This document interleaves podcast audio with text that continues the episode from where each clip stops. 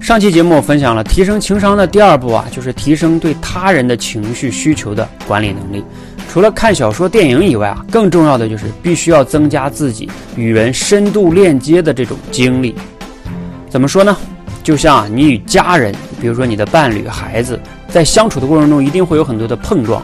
你要把这些关系能处理好，你才能真正的更好的懂得他人的情绪及需求，以及你在工作中，你跟你的老板、下属之间。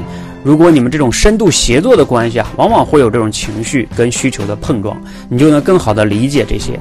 包括我以前做销售，跟客户之间，他之所以能买，我一定要了解好他的需求以及他的这种顾虑，还有他的情绪，才能成交嘛。